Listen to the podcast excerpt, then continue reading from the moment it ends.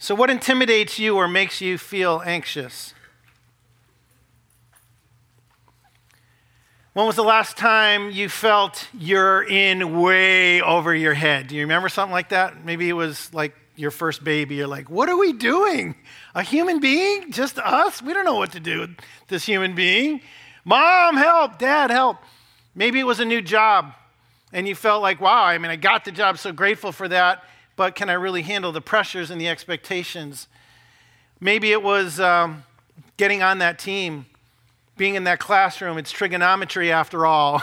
You're like, what am I doing? I, I, I can't handle this, or it's chemistry, or it's just the, I don't know, the, the weight of responsibilities in this world. And you just go, how do I keep functioning and do well? And I feel overwhelmed and can make us feel anxious or intimidate us or make us feel like we just don't, we don't have what it takes. I know a lot of people feel that these days because of the expectations of this world, or maybe the expectations we see in the media or from others. The Lord wants to tell us today He is our adequacy. He is the one that when we feel like we get in over our head, that He is our, our strength and He is our wisdom. And He's the one that will carry us when it gets most difficult. And that's really why we're doing this series in 2 Timothy. We're looking out an incredible letter that Paul writes to Timothy and encourages him that he's not in over his head, that he will be able to handle the pressures of doing ministry and just walking with God in a time where there was much persecution of the church in that first century. That he's not relying on himself, but on the power of the Holy Spirit that lives in him. Like we talked about in Ephesians in these last few weeks, that with the armor on, right, he can stand up against the attacks of the enemy, the attacks against the gospel, and that he can bear fruit for Christ and have this great building joy that even Paul had with all the circumstance, circumstances he faced. So we're in this series, Second Timothy, and make sure I get the title right Ready for Every Good Work. Can you and I actually say we're ready for every good work God brings to us to perform for his glory? And not like, well, just not the ones that are out of my control or over my head. No, those two, whatever God lays in front of us, he will be faithful to perform through us if it's a good work He's lined up in advance for you or for me. So we're going to jump right in. This great letter, one of the three pastoral epistles, Second Timothy, a second letter to Timothy. Uh, and we're going to jump right in. So Second Timothy chapter 1, verse 1. You can take notes. Um, we're also going to have our sermon notes every week outside. You can get those on the website uh, as well. So any companion pieces or the notes of the sermon with the verses and some reflection questions will all be there.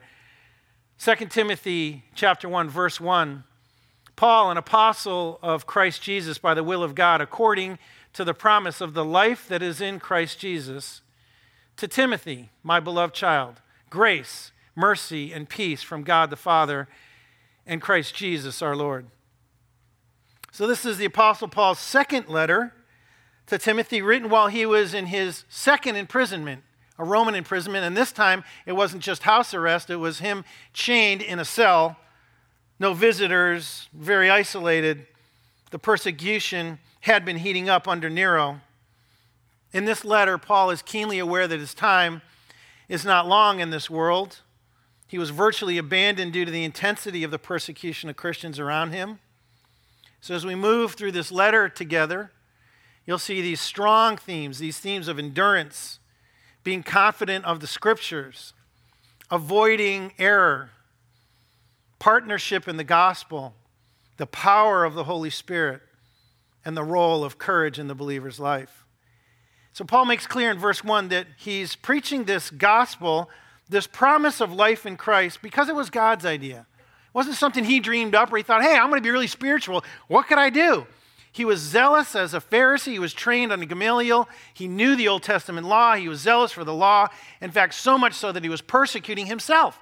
He was persecuting Christians before he had this Damascus Road experience, and God directed his zeal for the law to now have zeal for the kingdom of God, for the gospel of Jesus Christ. Jesus himself being the fulfillment of the law, and that would just make sense zealous for the law, but now the one who fulfilled the law, now zealous for him, zealous for Christ, and that the extension of the kingdom, the invitation to come to Christ through what he accomplished on the cross, through his death and his resurrection, What an incredible gospel to be given. What an incredible privilege that Paul had. And he wanted Timothy to know that right at the beginning an apostle of Christ, a messenger, a proclaimer of this great gospel, which was the promise that there's only life found in Christ. This abundant and eternal life is only found in Christ. That he was chosen by God's will, he was set apart as God's will. He was sent to the Gentile world to let all people know of all cultures and backgrounds that they are invited to come to Christ as well. The same is true today as you go out and share Christ locally and around the world. But he wanted to remind this protege, Timothy, this younger believer, this partner in the gospel, that this was all God's idea, God's plan, God's will. He set it up. And he writes that with great, I think, joy in his heart that he was chosen for such a high privilege to let others know that they could leave the kingdom of darkness and their sin and come into the kingdom of light and walk with God the Father through his Son, Jesus Christ, filled with the power of the Holy Spirit. So, as he's on his second preaching journey, his second missionary journey, he's in Lystra and he meets Timothy, and Timothy comes to faith. And Paul sees such, such promise in young Timothy that he took him on as a disciple, a learner of Christ, to travel with him, sharing the gospel and planting churches. And Timothy would prove to be Paul's greatest companion and gospel partner. We see Paul's high regard for Timothy in the book that he wrote or in the letter that he wrote to the Philippians in chapter 2 verse 20 Philippians 2:20 says for I have no one like him Paul speaking of Timothy who will be genuinely concerned for your welfare for they all seek their own interests not those of Jesus Christ but you know Timothy's proven worth how as a son with a father he was he has served with me in the gospel. So Paul says that Timothy stands out. Why did he stand out? Because his interests were not centered on himself. The reason he stood out to Paul was that his interests were the interests of Christ. And the interests of Christ are always the welfare of others. We often think, well, the interest of Christ is to just bless me. He said he'd take care of that in Christ. We just follow him. And if we're about his purposes and his, interests, is to take our eyes off of self and actually look to the welfare of others around us. And he said Timothy was unique this way. Timothy stood out amongst others because he didn't get all wrapped up in himself. He had eyes to see and a heart to care for the needs of others, the welfare of others around him. So he wanted to serve alongside Paul and even in his absence, looking to the interests of Christ, which is the welfare of others around him and those that don't yet know Christ, bringing them into the kingdom if they would so choose, and then building them up in Christ, their spiritual welfare and their daily welfare. So, even right here, just after the first couple verses, I want to ask us a question Is this quality seen in you? Do you stand out because you're so committed to the welfare of others? Do people know you as someone, yes, who has a job and is responsible for the things you're responsible for, but you're a person who actually has your eyes more focused on the interest of Christ, which is what? To have your eyes focused on the welfare of others around you. Are you that focused on the welfare of your spouse? Are you that focused on the welfare of your children that they would understand the love of Christ and his wisdom and are you that focused when you're in the workplace that it's not about you hitting your numbers and pleasing the boss and maybe you get the promotion or you'll get the bonus or you'll get the, that you're actually, you'll put that in God's hand and work hard as unto Him, but pursuing the interests of God in the others that are around you because they're not there by accident and you are not there in that job by accident, even on the days that it's frustrating for you even to be in that job. That could be the day most of all God wants to use you because you'll rely on Him more. So, this was the reputation that Timothy had. Paul wanted him as part of the gospel team to let others know that God is so interested in your needs spiritually and in your life, and He will provide. But we have to pause and say, are we standing out in that same way that Timothy stood out? Then he goes on in verse 3 I thank God, whom I serve, as did my ancestors, with a clear conscience as I remember you constantly in my prayers day and night. As I remember your tears, I long to see you that I may be filled with joy. You know, I see a couple things jumping out here. He talks about ancestors, so this legacy of faith. He talks about praying day and night. He talks about joy and tears. How does all this work together? Well, it's, a, it's, it's his heart being open, being filleted open for Timothy to see, and for you and I now, knowing this letter would be read to Timothy, surely into the churches of that day. And now we're here studying the same letter. Open so we could see the heart of Paul for someone that he partnered with in the gospel. A warm blessing and encouragement to Timothy. So he first thanks God that he can serve God with a clear conscience like his ancestors did, possibly referring to Abraham or Isaac or Jacob or Moses or David or others, men and women that have walked faithfully with God as an example, holding, bearing the torch for Christ, zealous for Christ and his kingdom. And Paul surely looked back on those days when he was persecuting Christians because he yet didn't have a relationship with the Father through Christ. He had a relationship, if you will, through the law, but now Christ came as the fulfillment of the law, and now he could have a personal relationship through the Son with the Father with the help of the Holy Spirit. And everything changed on that Damascus road for Paul. The zeal now was shifted to the kingdom and to Jesus. And he appreciated the legacy of those that have gone before him and now passed the baton to him or the torch to him. And he thinks of Timothy that he's passed that torch to him and others in Timothy's life that have done that. And he sees it as this incredible honor to represent Christ.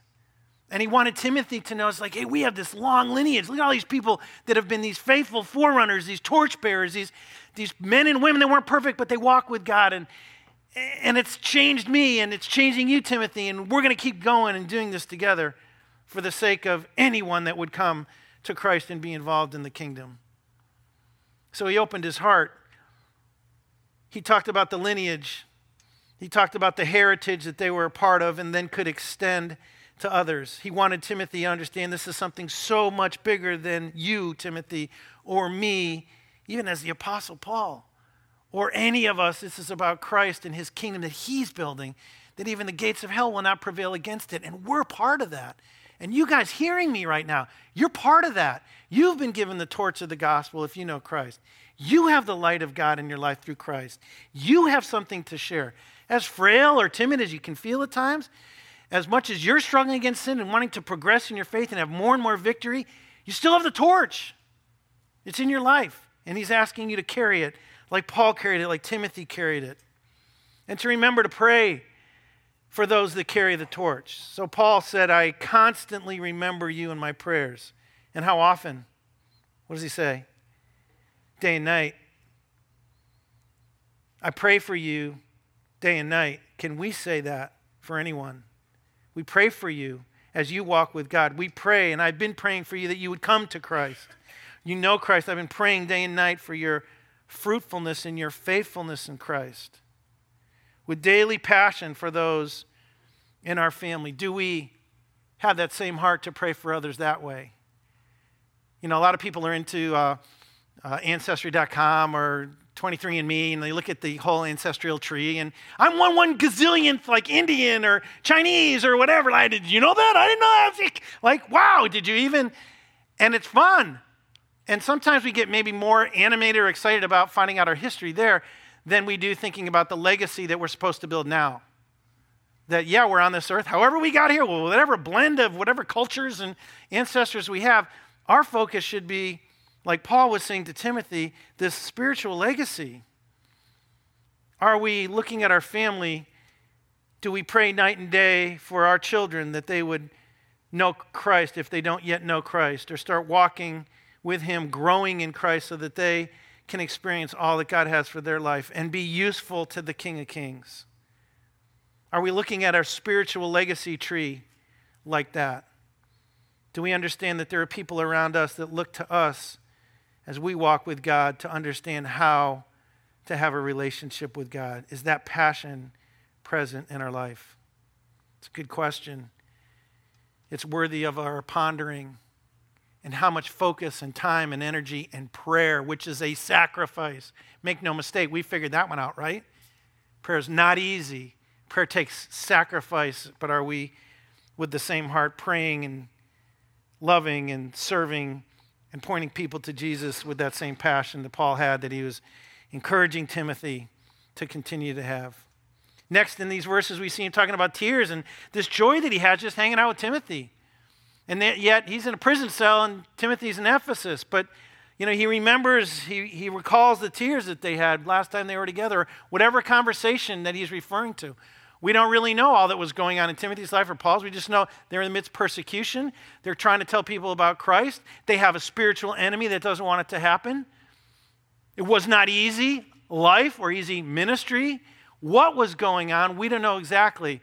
But they were open and vulnerable enough to, to have the tears, the reality of the struggle, because they were in the struggle. And they were burdened by those that didn't show any interest or openness to Christ or would try to make life miserable for them as messengers of the gospel. Or maybe Paul was thinking back on that time in Acts 20 36, where he and the elders at Ephesus knelt down together and prayed. And it says, Paul knelt down with the elders and prayed with them all, and there was much weeping.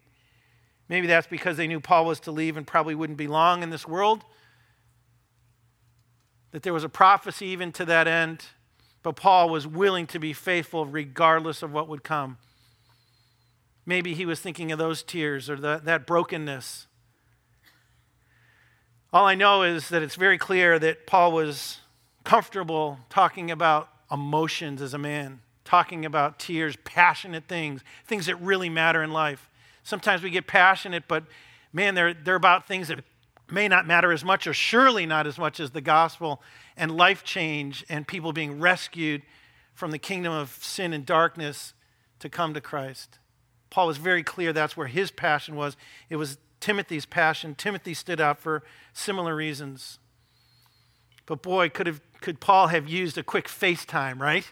With Timothy, sitting in that prison cell, chained up to that wall. He surely could have used some text going back and forth. That would have been a text trail for you, right?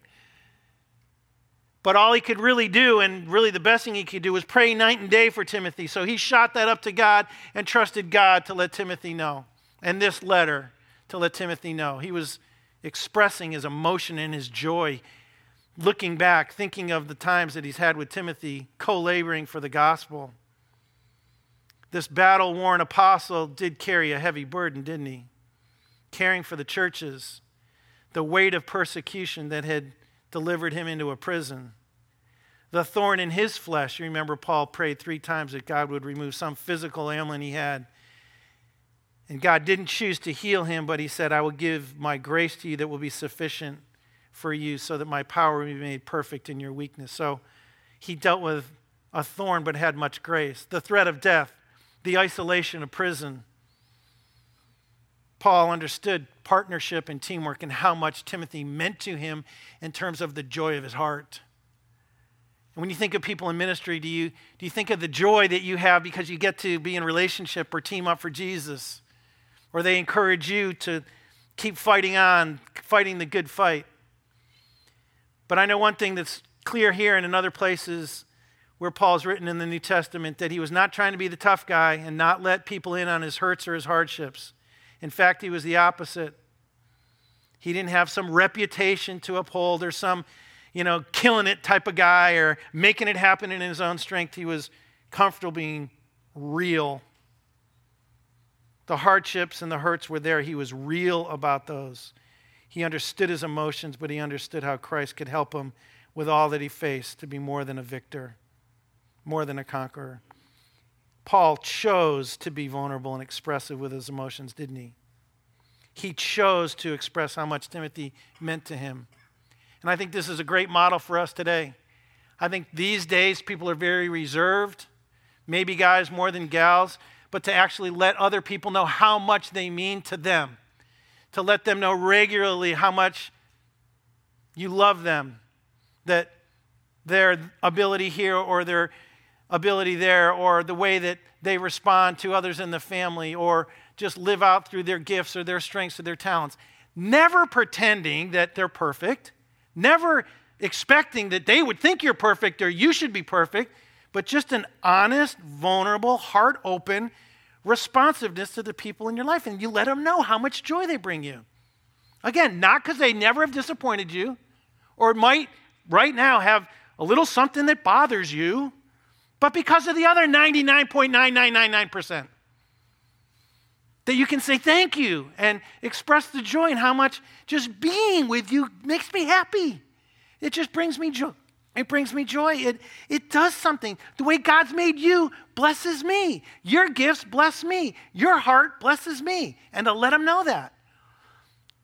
Why do you think it is we get so tongue tied? Why do you think that is? Why aren't we more expressive like a Paul to a Timothy? Why do you think that is? What holds back? That encouragement, that praise, that expression of joy, the hurt of the hardship and being willing to be vulnerable. Well, I think the culture just says you got to like pull yourself up by your bootstraps. Emotions can't be trusted. You got to be hard. You got to make it happen. You got to be the guy. You got to be the gal. You got to be self independent. You have to be self actualized. You have to what? Have pride in yourself. And I'd say, God says just the opposite. No, you don't have pride. You have pride in Christ. You're comfortable being real because that's the truth. So instead of a facade that's not the truth, all your insecurities, you're able to actually get in touch with them and say, oh, yeah, you know, that stuff makes me nervous, but can you pray for me? Like, yeah, I, I usually do that. I know, isn't that weird? I grew up like that, and I don't know why I did, but uh, yeah. And like, we're comfortable. Like, I'm discovering more of me, and I'm comfortable letting you know that. I never grew up with that in my home. My and personally, you know, my parents didn't say, I love you, I believe in, you know, what God's done in you, and, and here's where I could see you. I didn't have that, so God gave me that through other people in my life, which is awesome. And you can probably say that too. You could blame people or your parents or others or lack of, or you could say, Lord, Look what you've, you've put around me now. Look who you've built into my life now. Look at the church I'm in now. Look at the life group or the small group I'm in now. Look what I'm receiving from you through people that tell me that I matter, that I'm loved, that God's doing something in my life where I've been helpful to them. So sometimes you feel like, well, I haven't gotten it. I haven't gotten much of it. How could I ever give that? Well, I'm telling you today, no, you have gotten it. You just haven't recognized it. You're getting it now. God really loves you. You matter huge to him. He went to a cross for you. He didn't forget you, he's never forgotten you. He's cried those tears. There are a couple verses I want to remind you of. Psalm 56, 8, you have kept my tossing, kept count of my tossings. You put my tears in a bottle. Are they not in your book? The psalmist is saying, Of course you know when I toss and when I cry and when I've been hurt and the stuff. I've been there and I was there all along. And I've been shepherding you and I've been trying to bring healing, but you've been pushing me away, and that's okay because I still love you.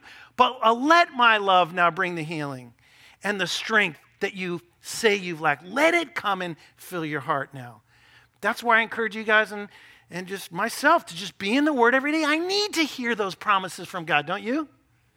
You need them. You desperately need them. In yourself, you're weak. But in the strength of the power and promises of God, you're strong. And that fills you up. That meets those needs. You, you sh- none of you should walk out of here with a wound that you say, oh, it's just still. No, get healing from the Lord in that. You're loved, you're forgiven. Whether the sin happened to you or you sinned towards someone else or you blew something up in your own life. It doesn't matter. You can have forgiveness and cleansing in the Lord and healing.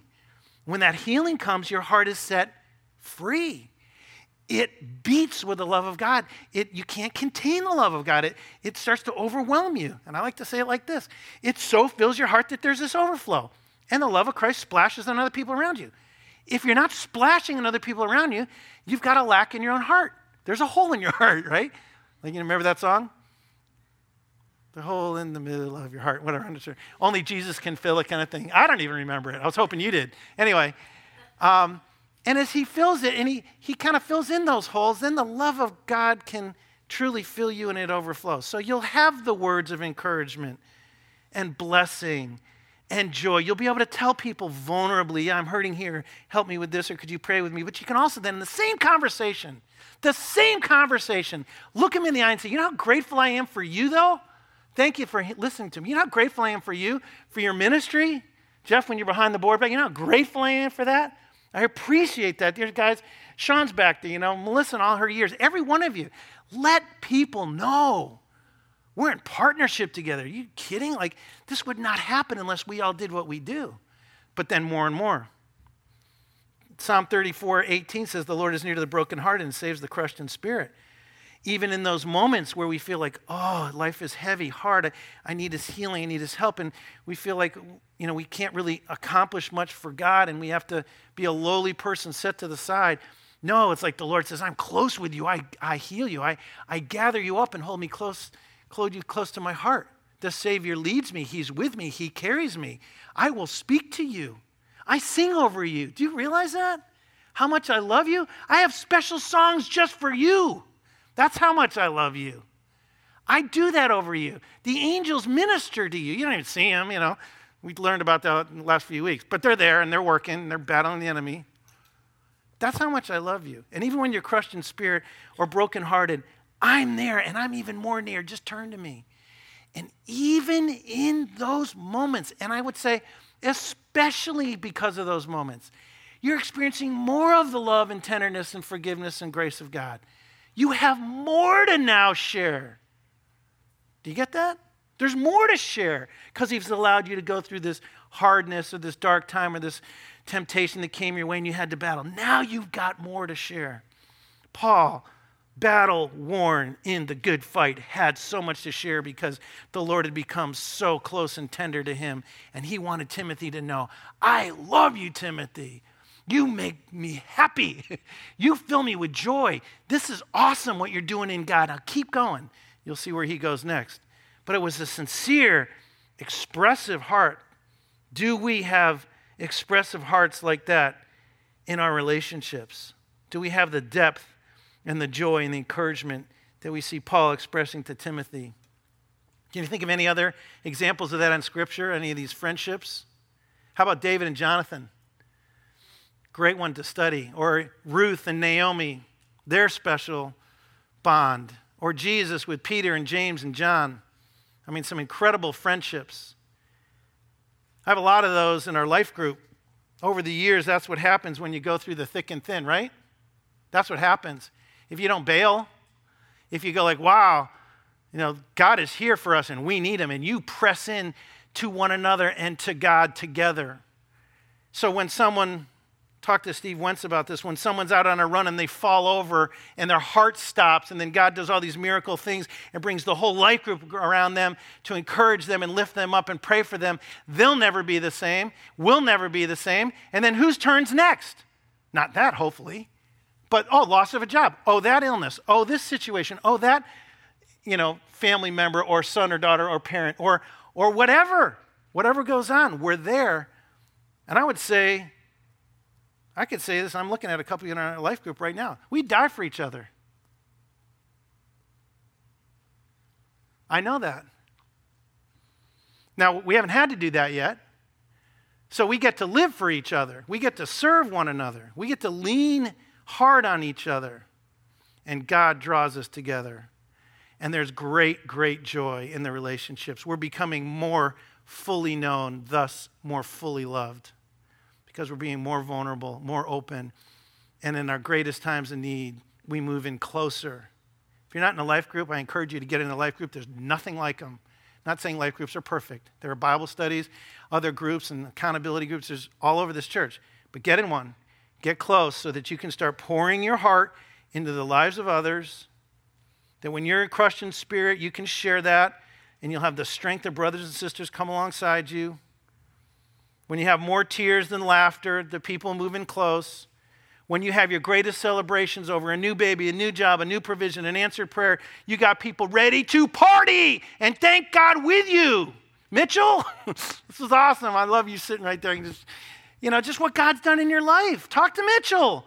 You know, a story of miracles and provision and love and surrounding and all that. I could go on and on, but be that committed and close to others.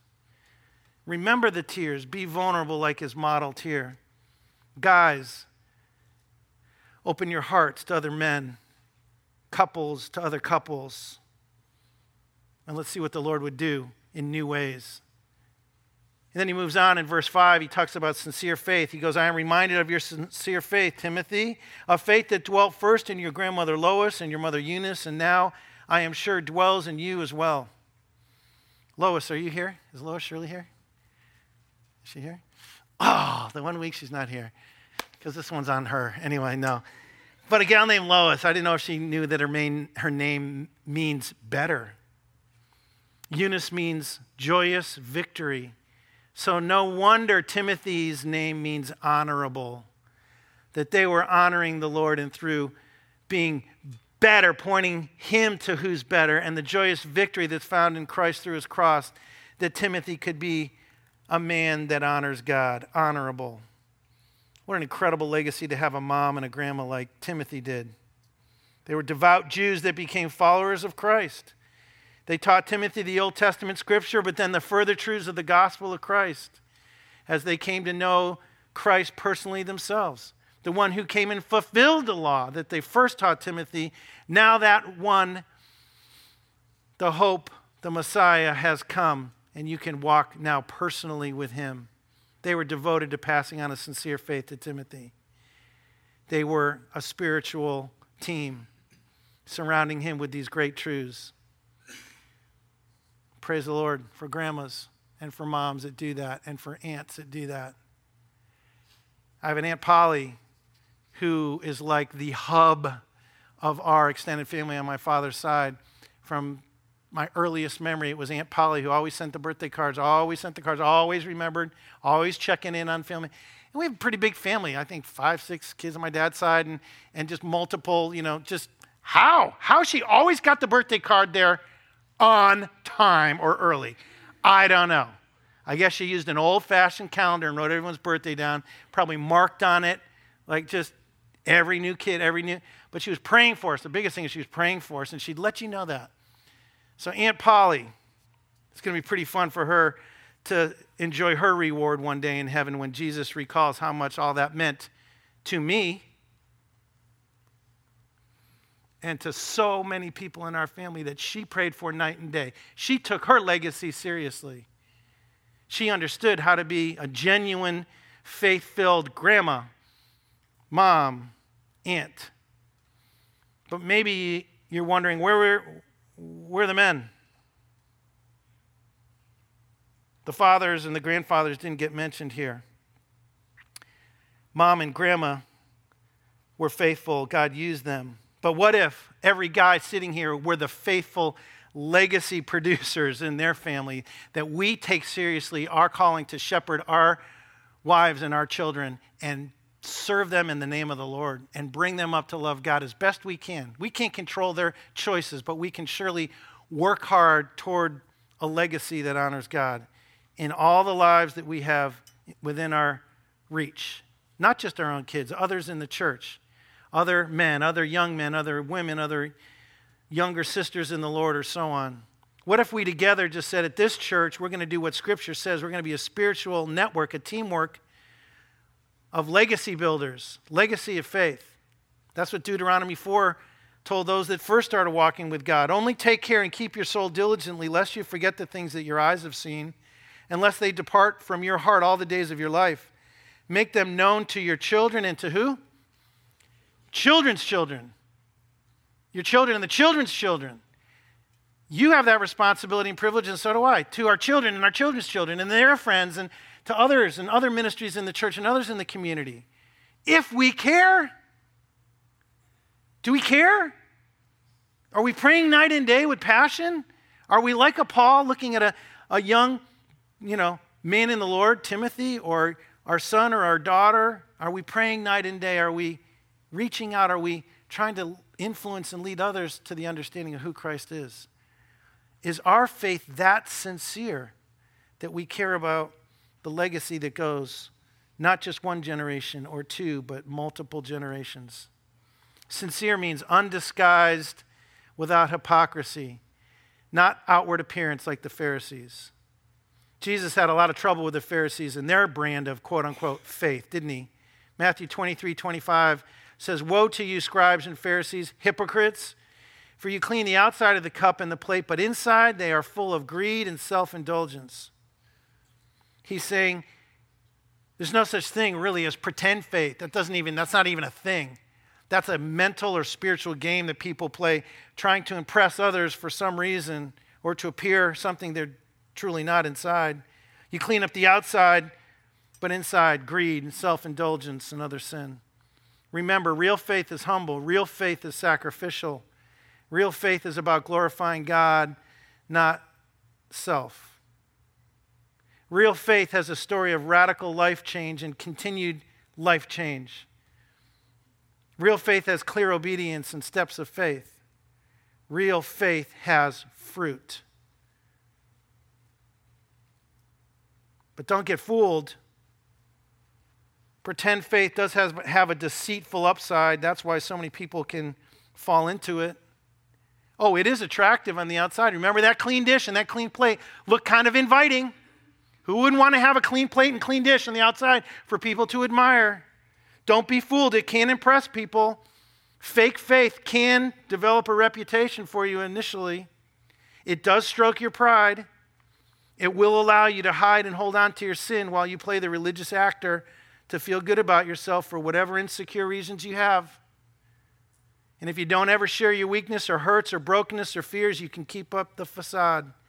But it's empty and destructive and it dishonors God. You'll never be known and thus never deeply loved because you weren't fully known, because you weren't fully honest. There wasn't a sincerity in your faith.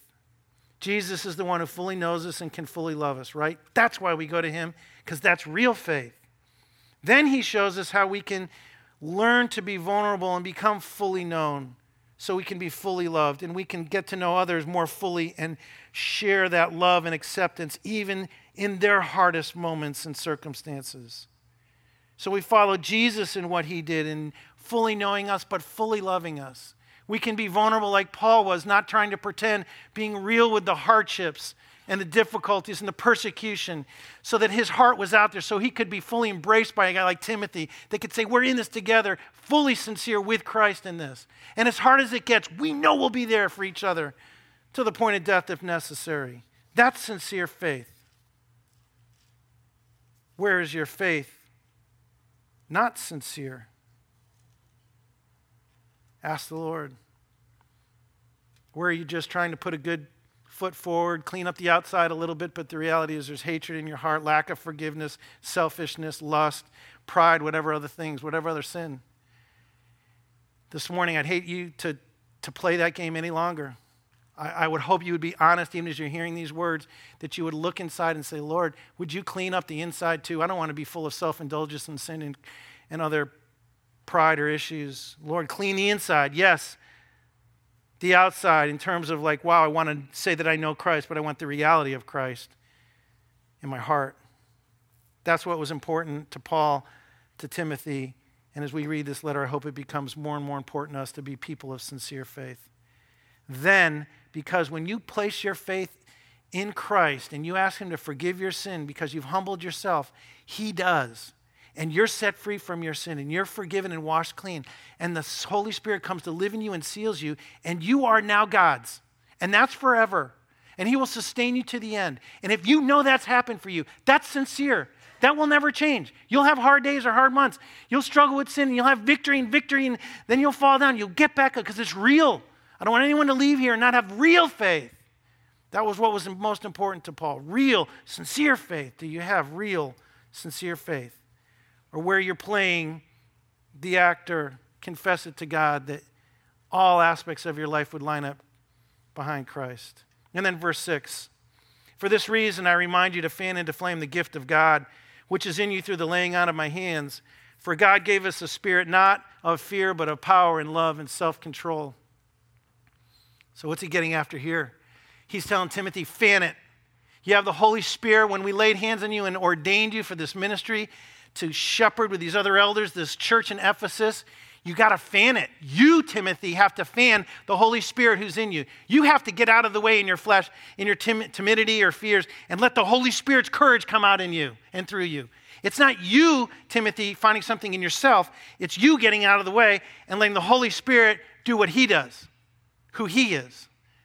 I love that because every one of us can do that, right? Literally, every one of us can get out of the way in our flesh, confess any sin, and the Holy Spirit now has more access to our thinking because He renews our mind as we study God's Word. through leading us, speaking to us about how to care for that person, pray for that person, serve that person, use our gifts over here. Because the Holy Spirit is really taking over. He's saying you got to blow on that flame, like that, fan that ember, fan that little spark so it becomes a roaring fire.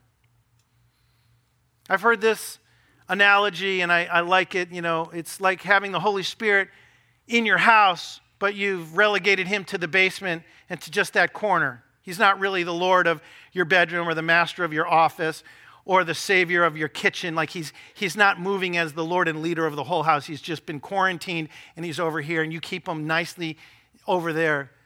That allows you to kind of live your own way, not really under the obedience of God, and surely not under the power of the Holy Spirit. That's why Paul, in other places in 1 Thessalonians 5, says, Do not quench the Spirit. Or in Hebrews 10, and let us consider how to stir up one another to love and good deeds. So we don't quench the Spirit. In fact, we fan the Spirit in our own life, and then we fan it in other people's lives. And you fan it in my life, and I fan it in your life. You fan it in your life group. And you fan it when you get together with that other guy or that other gal in your ministry. Like you're fanning the flame. You're, you're basically saying, Holy Spirit, have more of me. You're in me, but have more of me. Speak through me. Speak to me. Use me. And that's why he says the spirit is not timid, it's not fearful, it's not cowering. You don't, you don't sit back and let the world or someone else intimidate you. It's a powerful spirit that sends you out as a servant to others. Because once you've squared with the fact, oh, people might not like me, I'm not going to be everyone's cup of tea. I'm not trying to build some reputation or performance, or I'm actually just trying to please God. So I'm going to go in love and serve people. And if they're not interested or open, that's fine. I'll just keep going. See who God's opening, whose heart I can touch today. Wherever I am, doesn't matter. Who is it today, Lord? You go, the Holy Spirit gives you that power when you're worn down and tired. Anyone been that this week? Worn down and tired. And then after that, you're more tired and more worn down, You're even thinking about how tired and worn down. Like, yeah, there's a cycle, and then we got to it's all self care. Now it's self awareness and self care and body care. And, you know, it's just like it can be so just, we need the power of the Holy Spirit when we're tired and worn down. Get past ourselves and serve someone, love someone, show mercy and compassion, point them to Jesus. Yes, when you're tired. And yes, when you have a long list of stuff you've got to get done for your life, you can go, Yes, power now from you, God. Putting that aside, I'm available, God, now to you. I will go to the hospital. I will send that text. I will help that neighbor. I will be kind and loving and gracious toward my spouse. I'm tired. I'm worn out and I got my stuff. By whose power? The Holy Spirit who lives in you, not your own. That's what we get wrong. We think, oh, I don't feel like it. Well, if you look at your feelings, it's your own strength. Of course, you're not going to feel like it a lot of the time. Don't trust your emotions. Know what they are, be able to express them, especially the kind we talked about earlier. But don't let emotions in the driver's seat. The Holy Spirit is the one. He has full access to the whole house, your whole life, right? He's the one that can direct you. Stir that up in yourself, stir that up in one another. It's a powerful spirit. Also, he says it's loving. The Holy Spirit is loving, it's sacrificial initiative. Love is sacrificial, what's the word? initiative. We don't, love is not hanging back and see what happens. Love is you're thinking of other people, like Timothy. His interest was the interest of Christ, which is what? I think you got it by now. The interest of Christ is the welfare of others. So if you say you have the interest of Christ today, you'll be looking out for the welfare of others around you, regardless of where you are. You're at the airport, you're standing in line somewhere, you're in your car, you're at the office, you're home. Doesn't matter. The interest, the welfare of others is what the Holy Spirit wants to give me a focus to do. I will sacrificially initiate. I'm saying that strongly. I don't want you to miss it. It's, oh, well, that's not the personality I have. It's the personality of the Holy Spirit, though. And where does he live? Where does he live? Jess, where does he live? In you. That's the Holy Spirit. That's how you'll know it's not you. That's not like me. I'm not real outgoing. I'm not Mr., you know, shake every hand. Julie and I were talking about this the other day. It's like when you talk to most people, just about everyone you ever talk to says, Oh, that's not, I'm not this real outgoing person. Everyone really are, are retiring and they'd rather retiring type of personality. They, they don't want to be out shaking hands. You know, it's not really me either. It's just the Holy Spirit that gives me that. It's the Holy Spirit that takes you past your own personality. The Holy Spirit is the one who initiates His love through you. You're just the hands and the feet. You just show up and let Him do it through you. Sac- love is sacrificial initiative. I would love for you to write that down on your arm and pray about that. Am I sacrificially initiating kindness and love toward others in my life, and how often? And if I'm not much, why? You'll start growing. The Holy Spirit will start really growing you, and He'll be sending you out more. And then self control, which means a sound mind or disciplined, sober minded, not reacting, responding to situations, slow to speak. You stop, you think, you pray, you rehearse a verse that you know, you think back on what you learned from your morning devotions because you're in the Word of God. You're thinking of that promise you heard at church. You're reminding of that that talk that you had with someone from your life group or your, your women's study or men's study, and you're just, you're going to respond now. The Holy Spirit gives you more control. You're not just reacting in an emotion. You're not knee jerking. You're just letting the Holy Spirit speak to you, and He will. Galatians 5:22 says, "But the fruit of the Spirit is love, joy, peace, patience, kindness, goodness, faithfulness, gentleness, and self-control." That's the Holy Spirit. And that's the pattern He's going to bring about in your life and in my life. Away with the anger. No more wrath and hatred. Pride, lust, and lying have to go. Anxiety, impatience, selfishness doesn't belong. The fruit of the Spirit more and more because that's who He is. And that's what He'll do through you as you desire that. Wow, a lot in seven verses, huh? A lot. This is just the opening salutation, basically. But look what we can become in Christ if we had this kind of heart, motivated by the power of the Spirit who lives in us. So here's the review, or here are the questions, the reflection questions I'd love you to walk out with. Pray about this week, today. Talk to others. What practical steps can you take to deepen the sincerity of your faith? How will you build a legacy of faith with your family or friends? Where do you act timid or fearful instead of relying on the spirit of power, love, and self control who lives in you? The Holy Spirit. That's enough to really pray about and respond to for one day. so let's do that. Um, we're going to have a time of prayer right now, so uh, and worship, and we're going to have an offering, and we're going to pass out the communion elements. So if you know Christ personally, take the bread and the juice and hold on to them. We'll eat and drink together. But during this time of worship, uh, just talk to God. Just pour your heart out to Him, right?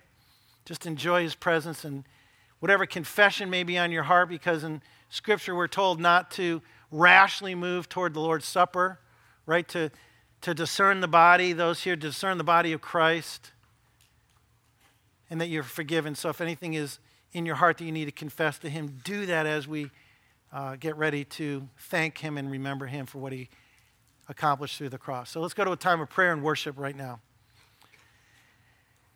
Heavenly Father, thank you for your son Paul, that you moved in mightily, that you gave these words to another son of yours, Timothy, and how much, Lord, we can learn from these two men of faith that ran the race, that fought the good fight, that put the armor on themselves and Lord, may we follow in their footsteps, carrying the torch faithfully in our generation. Truly, Lord, truly relying on the power, the love, and the self control of the Holy Spirit so we can bear fruit for you, so you can fill our life with your presence and your blessing.